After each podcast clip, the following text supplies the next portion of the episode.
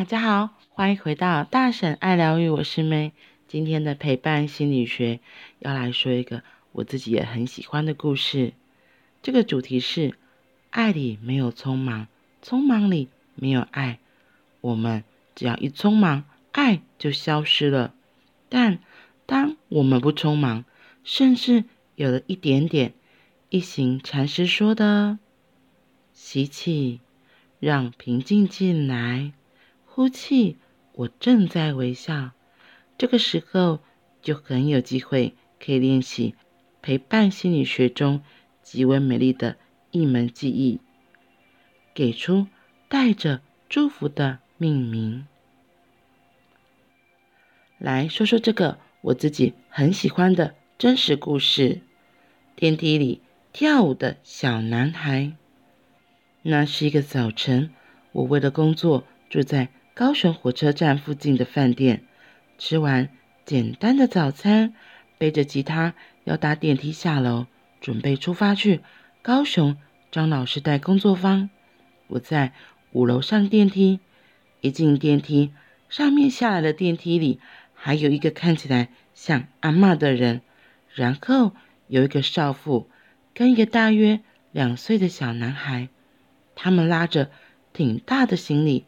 所以我猜是从国外搭飞机来的，但是长得跟我们很像，看起来是东方人。那个小男孩头上戴着一个棒球帽，上面还有一个英文字母 C。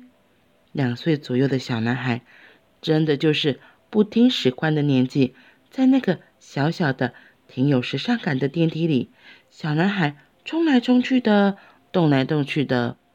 少妇喊阿嬷就很紧张，语音急促地说：“哎，不可以这样，不可以这样，来这里，来这里。”迪斯啊，像这样连续出现两回合，表示着急已经成功的占满了内在，启动了自动化的匆忙教养模式。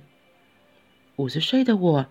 背着吉他，也带着一个棒球帽，上面写着一个英文字母 L，和这三个人共处在天地间的这个小小电梯里。我听到阿嬷越来越紧张，越来越不知所措，终于大声的骂了小孙子一句：“你到底在干什么啦？”我轻声的吸一口气，决定要回答。我说：“我猜。”他应该是在跳舞吧。然后，小小的电梯里，我听到一个清晰的呼吸声，上去，下来。然后，少妇跟阿嬷突然在同一个时空，都瞬间落地，活在此时此刻了。他们似乎很直觉，又很完整的感觉到，眼前这个背着吉他的人，这个跟自己。来自不同地方，又和自己住在同一个饭店的人，这个人他好像没有准备要批评他的孙子和他的儿子，也没有准备好要批评他们的教养对错。空气中似乎还回荡着刚刚那句话。我看见眼前两岁的小男孩眼睛似乎亮了起来，那本来强度。不小的调皮，突然转化成一丝丝的害羞，然后身体瞬间移靠去妈妈的裙子那里。哎呦，完全进入一个不捣蛋的状态。两岁的害羞加上依偎，可爱极了。那一刻，我虽然没有施展催眠魔法，可是时间竟然真的失真了，因为电梯其实。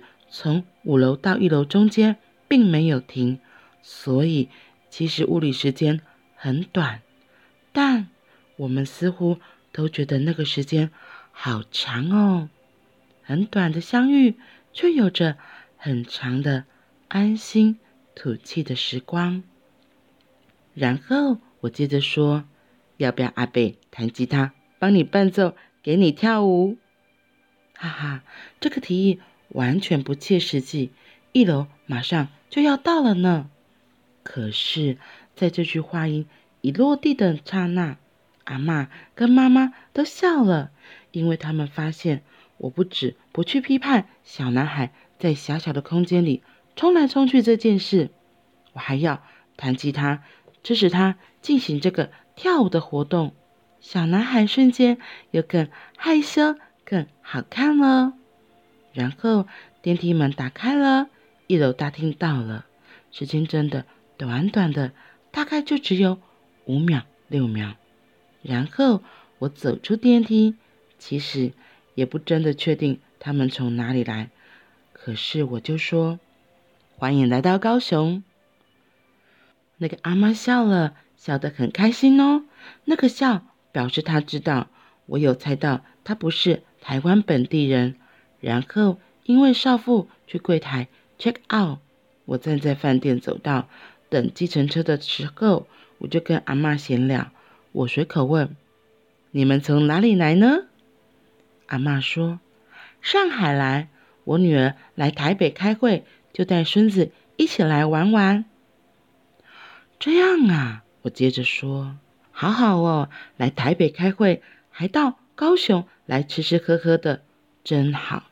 记得在高雄多吃点好吃的哦。”阿嬷笑着说：“会会会。”然后我突然想起来，但是你们上海好吃的东西很多哎。在日常不过的对话了，同时安心、善意、暖意都饱满的在。似乎当我们学会不匆忙的爱，这个世界就会安心的。像是达文西说的，一个好的教堂应该使人感觉到是进入了人的内心世界。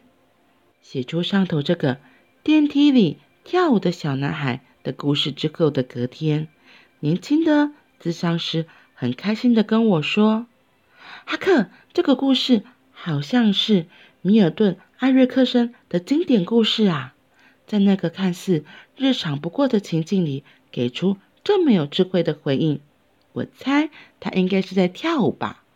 而在故事现场的人，刹那松开那些交织在内里的情绪和念头，而回到了纯然的本质。我听了很开心，回应说：“呵呵，不敢当，不敢当。米尔顿·艾瑞克森是我的传译师傅，吉里根博士的传译师傅。”所以不敢当，不敢当。同时，你真的看见了，也感觉到了这个久远记忆的传承。因为这个故事最有心跳的元素，正好就是这十五年来吉利根博士教会我的核心记忆，给出带着祝福的命名，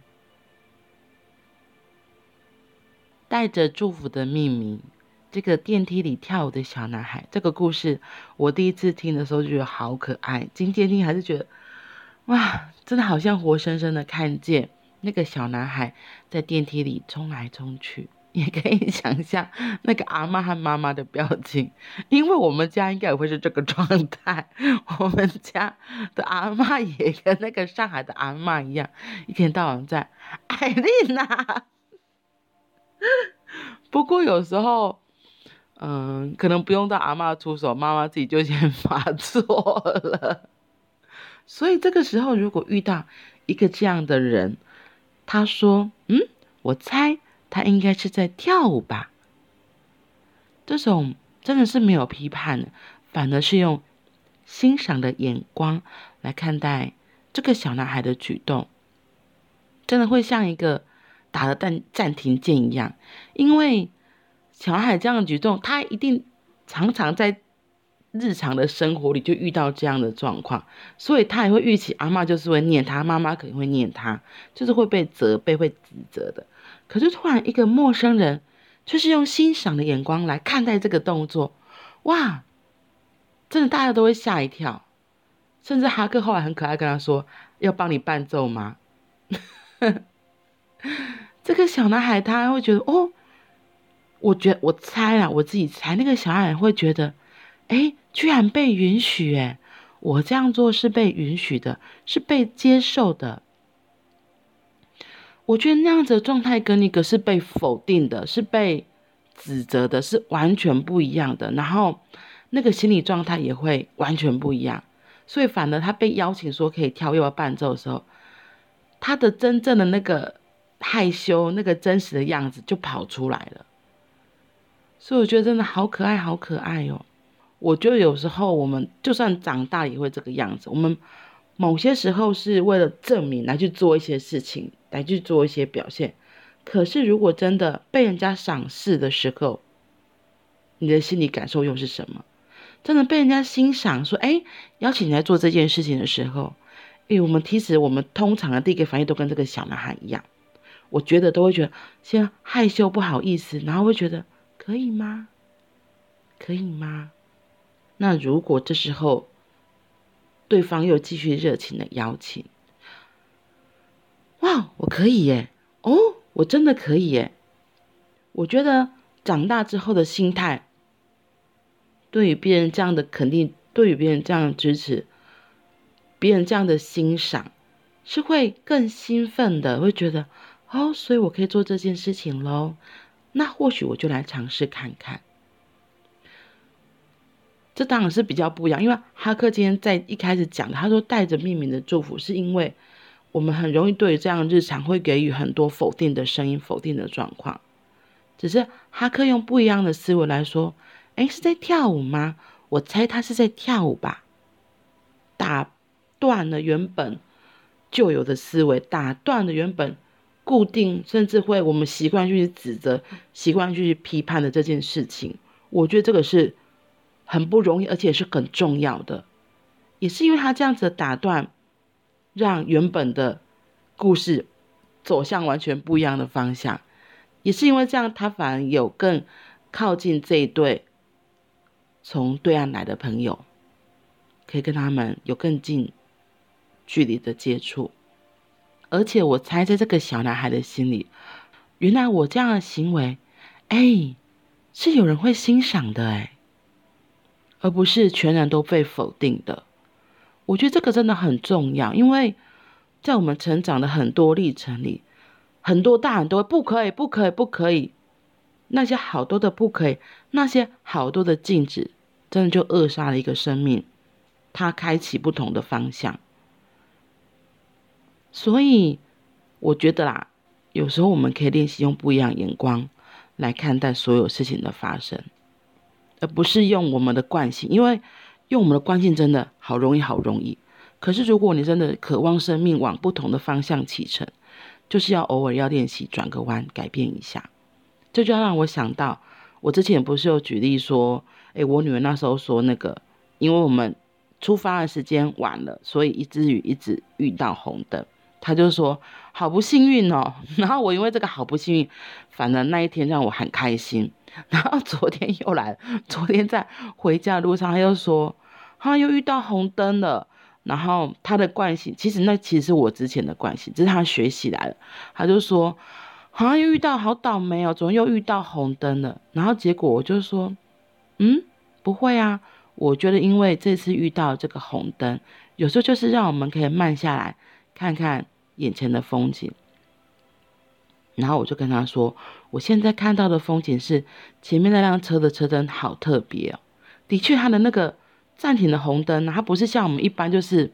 红色的圆圆的一颗在那，或是小小一颗，那个是 Peugeot 的二零八，所以它的停止红线是三条，就是很像画出去的半圆弧。那我觉得真的好可爱，就是好像两个小小的红色的翅膀准备起飞的样子，所以我就觉得好可爱哦。所以我就跟他说，嗯，要不是我没有机会遇到红灯可以停下来，就没有办法看到好好的欣赏前面那辆车的风景。